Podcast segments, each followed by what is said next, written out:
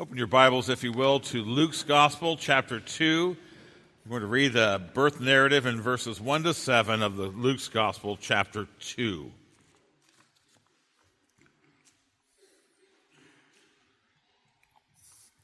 Listen now to God's holy, inerrant, and life-giving word, beginning at Luke two, verse one. In those days, a decree went out from Caesar Augustus that all the world should be registered. This was the first registration when Quirinius was governor of Syria, and all went to be registered, each to his own town. And Joseph also went up from Galilee, from the town of Nazareth, to Judea, to the city of David, which is called Bethlehem, because he was of the house and lineage of David, to be registered with Mary, his betrothed, who was with child. And while they were there, the time came for her to give birth, and she gave birth to his her firstborn son, and wrapped him in swaddling clothes, and laid him in a manger, because there was no place for them in the inn. Father, we thank you for the record of the birth of your own Son and our Savior. We pray that, and through faith, Lord, we would receive his blessing. We pray in Jesus' name, amen. And one of the most remarkable encounters ever, the Virgin Mary was greeted by an angel who gave her the news, the annunciation of the virgin birth, that in her womb, though she was a virgin, would be conceived, here's how he put it, uh, a son, and you shall call his name Jesus. He will be great and will be called Son of the Most High, Luke one thirty-one. And it took a little while for young Mary to digest that, but when she finally did, she sang that song called the Magnificat, and she had great things to say. And she said, "He who is mighty has done great things for me, and holy is his name." Now, with that announcement of the birth in Luke chapter one, we were so anxious to get to chapter two, because what a spectacular birth this is going to be. The Holy One, the Son of God, is going to come into the world. What a sublime and glorious event it's going to be. And then we actually turn the page and we get there.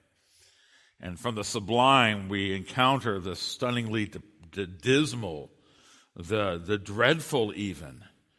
Uh, bearing the incarnate Son of God, Mary arrives in Bethlehem with Joseph to, to encounter what most of us would consider a very alarming childbirth.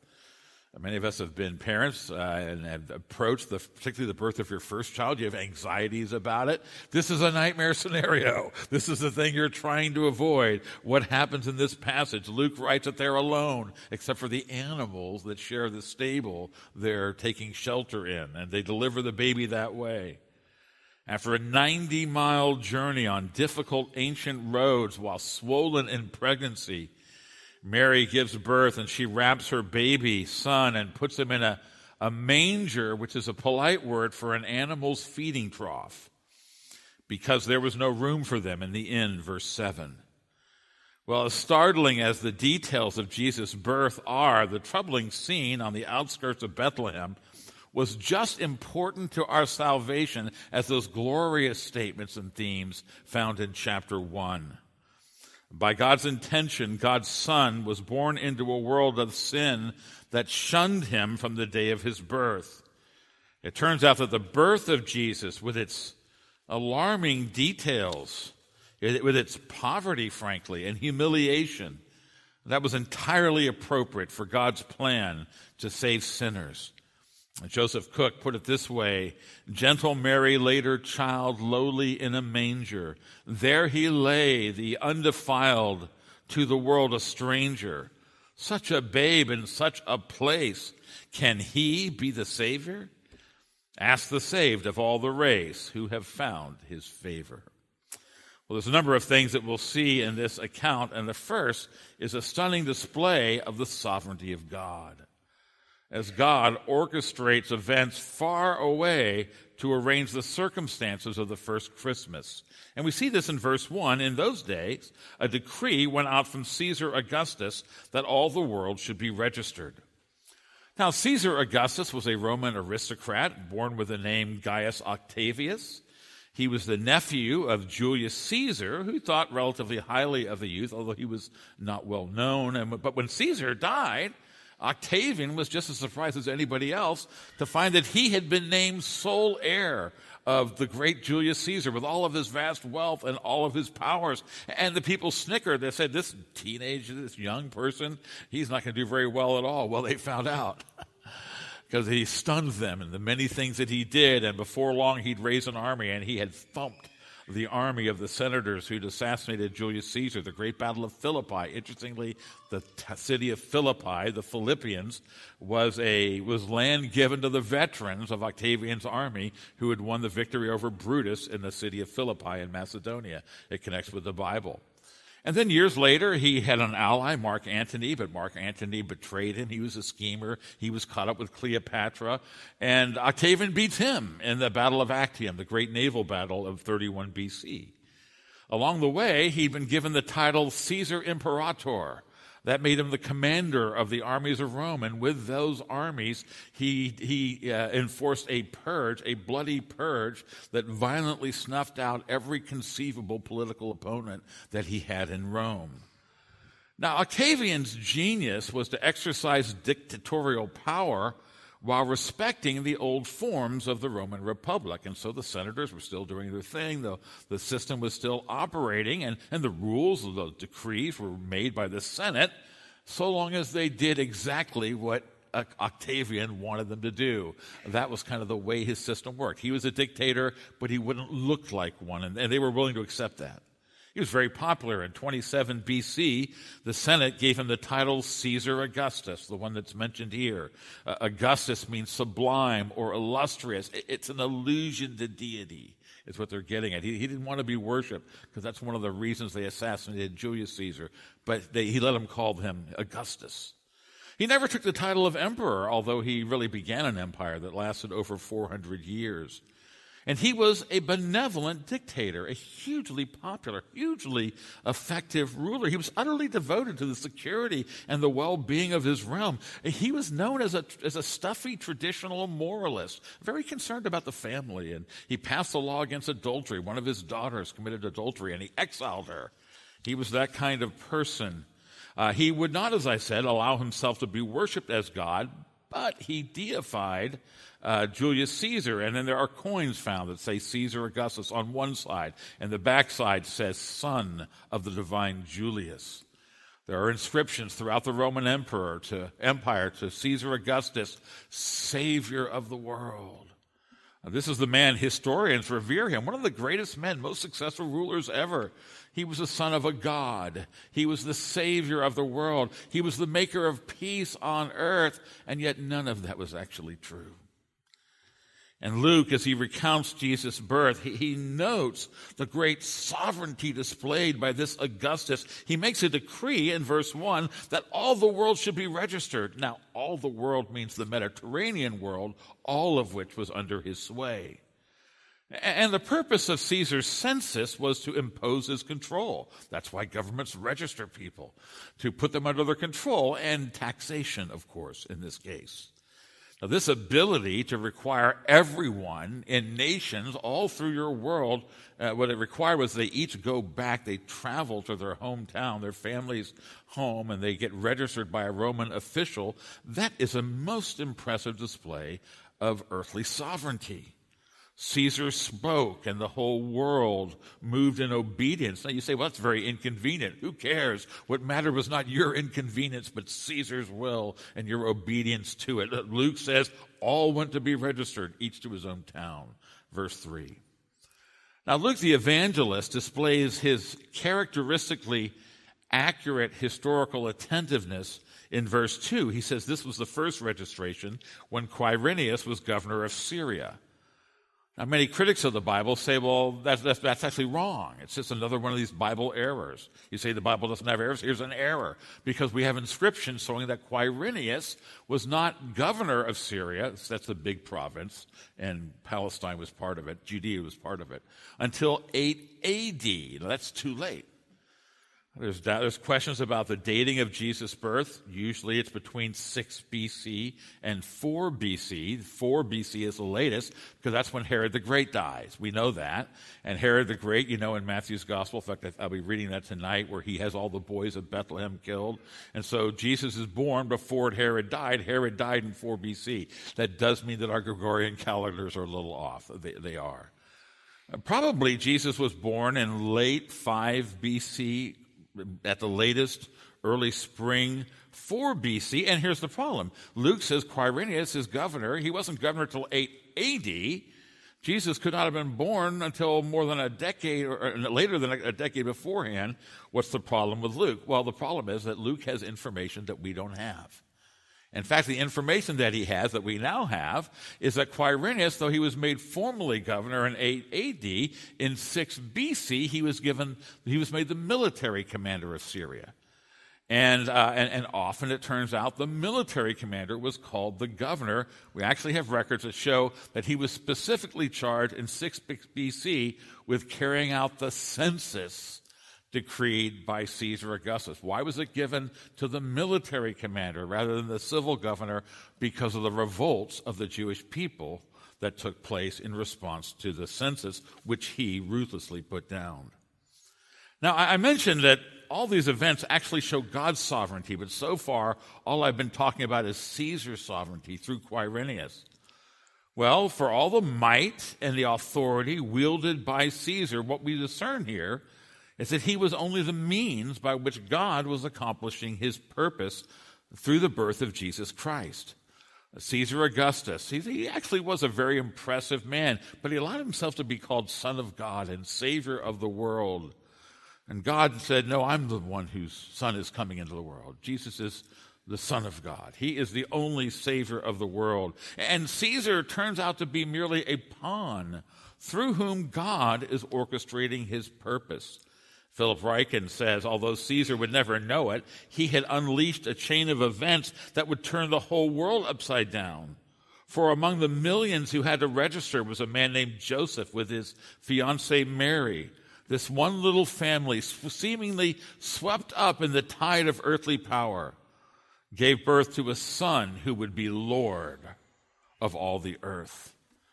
Now, what God was doing through Caesar's decree of a census was he was providing to Jesus the credentials needed to demonstrate that he was the promised Messiah. The Old Testament said the Messiah had to be of the line and house of David, Second Samuel chapter seven. And then there's that prophecy seven hundred years earlier by Micah, Micah five two, which says that the, the promised ruler will come in Bethlehem, O little town of Bethlehem. You who were least among the, the clans of, of, of Judah, the, the, from you will come the ruler who will rule for me. But here's the question, how are Joseph and Mary, this poor betrothed couple who live ninety miles northwest up in Bethlehem, and they don't have cars, you know, there's no bus they can take. You don't really, when you're a peasant in Galilee, you live your whole life in Galilee, there's really no way, no incentive for you to go back to, down to some place like Bethlehem. And yet, for Jesus to have the proper credentials, their son must be born there. God's answer was a decree from Caesar Augustus requiring this to happen. And for this purpose, mighty Caesar was controlled by the unseen hand of the true sovereign, the sovereign God. David Gooding says this, for Augustus, the taking of censuses was one way he employed to get control over various parts of his empire. But, and here's the irony of the thing, in the process, as he thought of tightening his grip on his human empire, he so organized things that Jesus, son of Mary, son of David, son of God, destined to th- sit on the throne of Israel and the world, was born in the city of David in accordance with prophesied scripture. God had credentialed his son. Now, as Christians, we should be encouraged by this display of God's sovereignty as he arranges the circumstances of Jesus' birth through Caesar's decree. Because the same sovereignty we see here on the grand scheme, do you realize it's also exercised in the small, even the minute affairs of our lives? Now, we know that the Jews were not happy about this census. There were revolts. That's why Quirinius was sent over to do the census. There was a great, it was humiliating for them. And they were outraged that this census would be imposed upon them. And, and you and I are outraged by things the earthly princes do. And it seems unjust, and it just seems like it's all going in a bad direction. Tell me if I'm the only one who feels that way from time to time these days.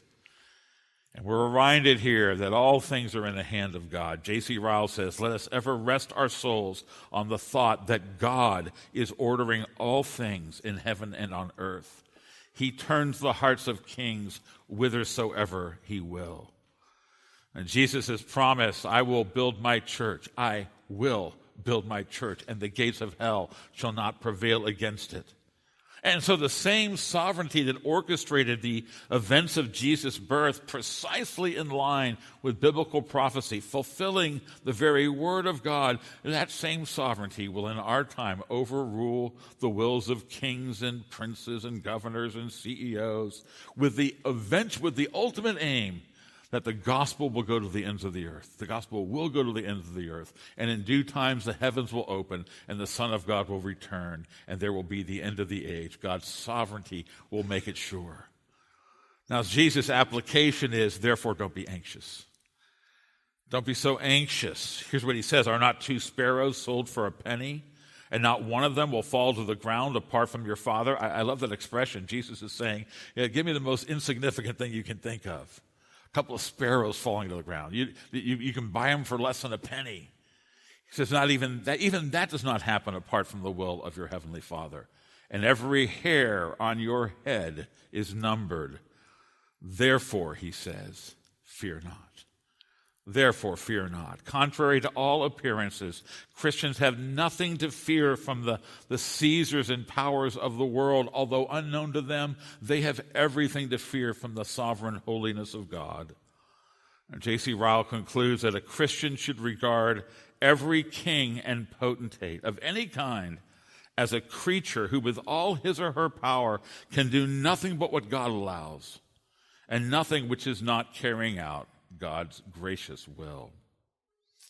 That's the first thing we learn, is the sovereignty of God in the birth of Jesus. The second thing we learn, and here's the great emphasis, is the humanity of our Savior. That's the second emphasis in this passage, the humanity of Jesus Christ. What could be more human than the sight of Joseph and Mary trudging their way along the paths of Judea on a ninety-mile trek from Bethlehem? And we can see Joseph on foot leading a donkey on which Mary likely would have been riding as they made slow and painful progress. And they're fervent believers, and so we can be certain they would have stopped. They would have gotten together and prayed together and asked God to protect them and help them. Uh, they, they, they were Bible people. Is there any doubt that these descendants of the line of David would have known the Psalms? And they would have encouraged each other, saying, "The Lord is my shepherd, I shall not want. Yea, though I walk through the valley of the shadow of, of death, I will fear no evil, for thou art with me." As they went up the rough hills, they go upward into Judea. And the terrain gets more rugged, and Joseph would have turned to Mary and said, "Don't forget the one hundred twenty-first Psalm. Lift up my eyes to the hills. Where does my help come from? My help comes from the Lord, the maker of heaven and earth."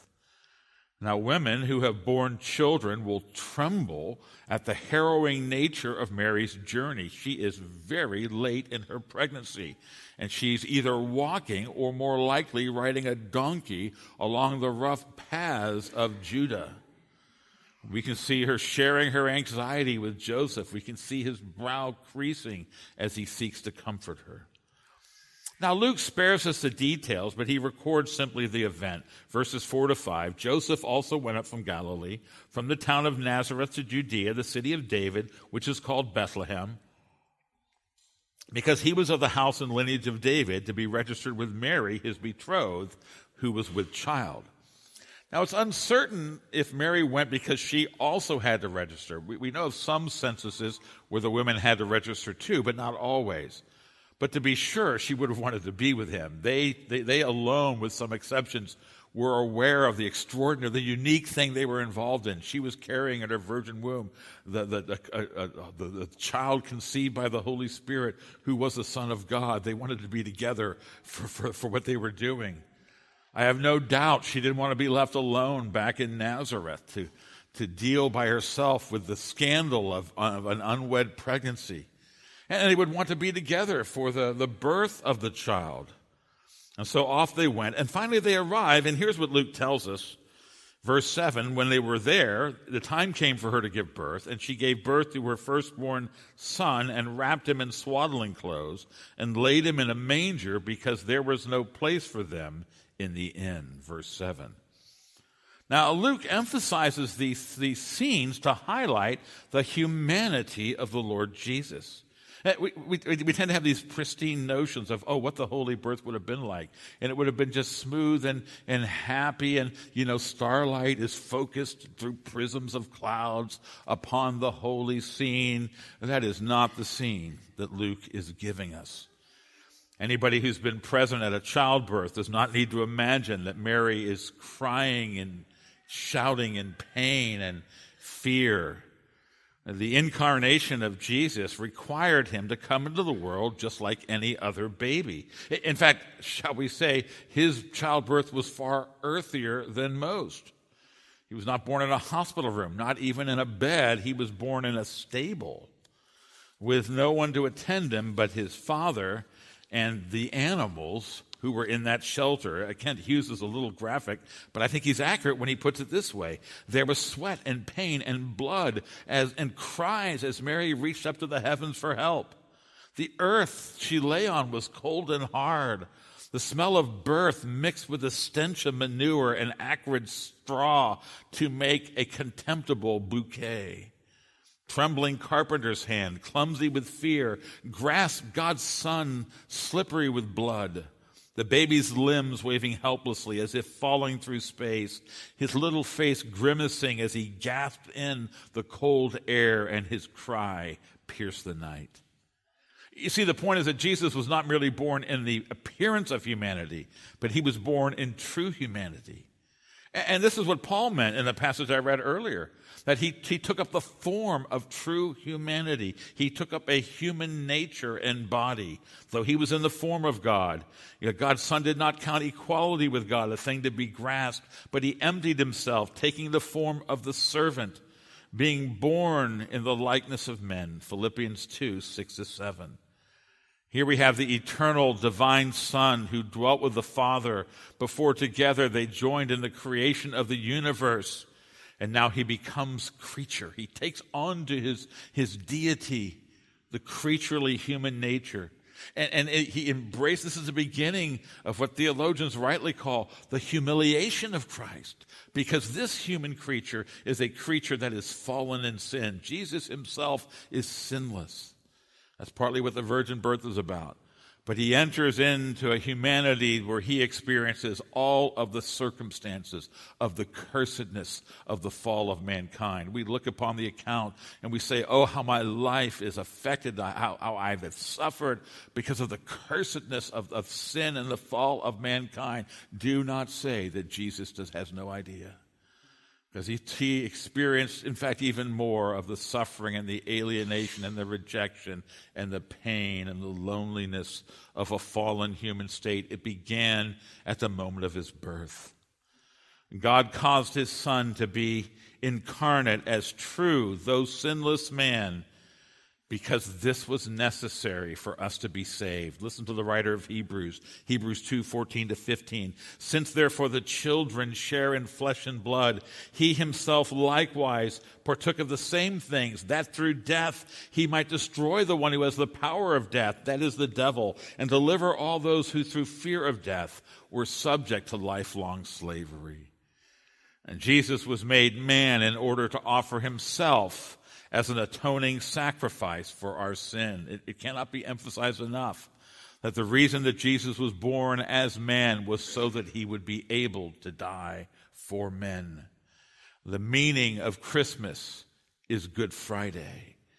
And the reason for that is that it was man who broke God's law through transgression. So if there's going to be a sacrifice for forgiveness, it must be made by man. But that man must be without sin, or else he would have to die for his own sin, so he must be sinless. And he must not only be man, he must be God, so that his one death could suffice for the forgiveness of all those who believed. And my friends, there is no one else, conceivably or actually in all of history, who could be that Savior than Jesus Christ, God's incarnate Son, who could meet that need. I love the words of the medieval theologian Anselm. He said, "The life of this one man was so sublime, so precious, that it alone could pay what is owing for the sins of the whole world, yea, even infinitely more." And Philip Ryken comments, "Salvation comes through faith in God incarnate, the Son of God who lived, died, and lives again in true humanity." Well, Luke's account of Jesus' birth highlights the sovereignty of God and the humanity of our Savior, but additionally, the sinfulness of mankind. As Luke tells it, Mary gives birth to Jesus in a, in a stable. She lays him in a manger, an animal's food trough, not only because of its true humanity, but also because of sin, because of man's sin. Uh, Christian tradition, I think, very plausibly holds that the stable would have been a cave. Justin Martyr makes that comment in the second century. It makes sense. Judah, Bethlehem's in the hills. The stable would have been a, a cold uh, cave, small, cut out of a nearby hill. And, and there the Holy Family nestles in such poor and uncomfortable accommodations, Luke says, because there was no place for them in the inn. Now, when Luke mentions the inn, don't be thinking of some charming bed and breakfast on Meeting Street in Charleston. Uh, it, it would have been a, what's called a caravansary. Even every little town had a, a crude hut so that when caravans were passing through, they could spend the night. When you and I spend a night in such a place, we call it camping. What he calls an inn, we call camping. And, and, and it's and it's full. There's no room for them there. Probably the most likely reason is that so many people are in Bethlehem because of the Roman census, and they had to come back to it. And yet at the same time, this reception of God's Son with such neglect is nothing less than scandalous. All of Israel should have been gathered in joyful faith as the prophecies of the pro- of the Messiah came true. God had foretold that the Savior would be born in the little town of Bethlehem, David's royal city, and they should have had a permanent watch there. There should have been a station waiting for him to come with heralds ready to spread the good news. The Messiah has come. Why didn't they do that? Because they stopped caring. They'd stopped caring. Now, there were some few faithful men and women. We think of Anna and Simeon, who were waiting for the Messiah in the temple. They know he has to come there sometime, but they're the exception by far. But the great majority of people were simply too preoccupied with earthly affairs. And frankly, they were too unconcerned for the forgiveness of their sins to give any thought to the royal, young couple from the royal line of David that straggled into town on that first Christmas Eve. You ask, wasn't there at least some family that would take them in? Well, the answer apparently was no. There was no family willing to take them in. Now, families then are like families now. They're concerned about families and family members, and these weren't people they knew. Even a great descendant of David, they didn't know him. He wasn't from their school. He was shut out. Now, if they'd come in a carriage with horses and attendants and baggage, with emblems of wealth and privilege, there'd be no number. No, no, there would have been many houses eager to take them in, but they had no money. They had no nothing outwardly impressive. They had no local contacts, and so Luke says there was no place for them in any warm and welcome comfort.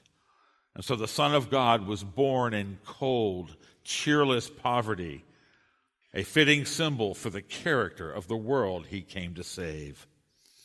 Well, Jesus' cold shoulder in Bethlehem begins a lifelong experience, and it prefigures especially during his ministry thirty years later of the way the people would treat him and reject him despite his many proofs, his goodness and his greatness. And John summarizes this in John one, ten to eleven, that he was in the world and the world was made through him, yet the world did not know him. He came to his own and his own people did not receive him. Well, if we find ourselves being indignant for the lack of reception Joseph and Mary got in Bethlehem, it leads to the obvious questions: what would we have done? Would we have done any better? The answer is probably no. Even more relevant, here's the real question: do we have room for Jesus now? And do we attend to his to the Bible's teaching about his deity and his incarnation? Do we read and sit at his feet? And are, are we taught by his word in the Sermon on the Mount and many other wonderful places? Do we look in faith to his sin-atoning death, saying, your blood for my sins? Do we look with hope to his glorious resurrection, his ascension, his soon return from heaven? If we do not, the likely reason is exactly the same as the people of Bethlehem. They were preoccupied with other things, earthly things, ambitions, concerns, anxieties, resentment, self-absorption. Our hearts are filled with worldly things, and so no room is left for Jesus. And, and this has continued not only during Jesus' life, this phenomenon has continued throughout history whenever the gospel is preached. The high and the mighty have no room for the Lord Jesus. I, I'm quite sure Caesar Augustus never learned about this birth, but if he had, he would have held it. He would have said, it's totally contemptuous. Some poor Judean couple, what do I care about them and their religion? The high and the mighty have no place for Jesus. The same is true for the scholars and philosophies. James Boyce says this: if this family had been in Greece and had appeared in Athens at the Agora before the philosophers and made their need known, the philosophers and scholars would not have received them. What about the church? What about churches? So many churches today, even that have the Christian label, they have no room for the deity of Jesus, the virgin birth of Jesus, the miracles of Jesus, the atoning death of Jesus, the bodily resurrection, soon return of Jesus. They have no room for these things. It, that Jesus' main opponents would be religious leaders. It was by the chief priests that he was consigned to be put to death. But there is one kind of person who does leave room for Jesus, and dare I say, only one kind of person. And that is a sinner who's convicted of his or her guilt and who longs to be forgiven. And this is why later in Jesus' ministry, it's the tax collectors, it's the prostitutes, it's the outcasts, it's the, the low of the society who flocked around him because they knew they were guilty and they longed for redemption through a Savior. Another way to put this is, who will make room for Jesus? Only those in whose heart God's Spirit has done and is doing the work of regeneration, the first sign of which is conviction of sin and the need to be forgiven. Only they are willing to give Jesus a welcome. Are you such a person? When you think of all the things going on in your life, do you realize that the real and true need you have is to be forgiven of your sin? To be forgiven through Jesus and have nothing else is to have eternity. To have everything else and not to be forgiven is to have nothing. And we think of Paul in Romans three twenty-three. It says, all have sinned and fall short of the glory of God. Do you say, no, that's me? What's, what, what matters is that I have sinned. I fall short of the glory of God. Well, then keep reading one verse, because there's good news in Jesus Christ, that sinners like you may be justified by God's grace as a gift through the redemption that is in Christ Jesus, whom God put forward as a propitiation by his blood to be received through faith. A propitiation is a sacrifice to satisfy divine justice. If you sense that your greatest need is to be forgiven of your sins, then God's word says, make room for Jesus in your heart. Believe, believe in the Lord Jesus Christ, and you will be saved. But maybe there's another question you have. Maybe it's the converse of this. Will Jesus have room for me if I ask him to be my Savior? Well, God's word assures you that Jesus will make room for you.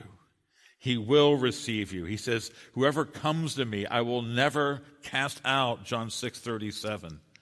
I mentioned earlier John's Gospel's teaching that he came to his own, and his own did not receive him. But keep reading one verse forward. But who all who did receive him, who believed in his name, he gave the right to be children of God. Make room for Jesus, and you will be forgiven, and he will receive you and give you salvation. Well, let me conclude with one final note, which really becomes an application for us from the birth account. A, a greater marvel, even than the rejection of Jesus by the people of Bethlehem, is the wonder of the humility with which he comes, the humility of God's grace because of his love in order to save sinners. You know, we would expect the Son of God, again, to be born in, in, in, a, in a palace, to be placed in a, in a fur, whatever's the fanciest fur. He'd be in a cradle with gold and the ermine or, or some other wonderful fur to make him comfortable. That's not what we find at all. He's not. His, we would think his mother would have the best doctors in a luxury medical suite. Oh, no. But God designed for the coming of his Son to bear all the emblems of that humble spirit by which Jesus came from heaven to you in order that you would be saved. Such is God's grace for you and for sinners, that when his Son came to bear the curse of our sin, he stooped to embrace all the humility our redemption required. Ultimately, the humility of dying a cursed death on the cross. Kent Hughes writes, "The Son of God was born into the world, not as a prince, but as a pauper." We must never forget that this is where Christianity begins. This is where it always begins, with a sense of need, with human insufficiency. And Christ sets the example by humbly going to the needy. He is born only in those who are poor in spirit. And here's the application. When we see the humility with which Jesus came to us, well, we will go to him in the same humble spirit. And then we'll go to the world with Jesus' willingness to reach the poor and the needy, guilty sinners who desperately need to be forgiven and probably don't even know it. And if that means that our agenda must be set aside, it's his humility that we embrace. If we do that, will we experience the scorn Jesus did? Yep. Will we be rejected and despised? We certainly will. But the humility with which Jesus came to us will be the watchword of our service to him. People say, you know, what gift can I give to Jesus at Christmas? If this is of any indication here, the greatest gift you can give to Jesus at Christmas is to humbly tell somebody else about him. That's why he came, so that sinners would be saved. Tell sinners. And that means we set aside concern for self, the demand that everything be our own way. And Paul gave us this conclusion. Speaking of Jesus' sublime humility, he said, "Do nothing from selfish ambition or conceit, but in humility count others more significant than yourself. Let each of you look not only to his own interest, but to the interest of others also. Have this mind in yourselves, which is yours in Christ Jesus." Uh, Father, we thank you for your Son. And we thank you for Luke's record. Thank you that he tells us about Caesar Augustus and how you're the real sovereign in this world, Lord. And you were orchestrating these great things so that your prophecies would be fulfilled and we would have a Savior. Father, we thank you that your Son became human, and that meant degradation and suffering because you love us, and this was the way of our salvation. And Father, we pray that we would open our doors to Jesus, that you would move in our heart, that you'd give us the conviction of sin, which alone will make us say, "Jesus, come to me." And we thank you that Jesus draws us to himself with grace. And then, Father, give us his humble zeal, that we would inconvenience ourselves. Oh, how your Son inconvenienced himself from eternity. But he did it so that we would be saved. Would you make us your humble servants today so that others will hear about Jesus through us? We pray in his name, amen.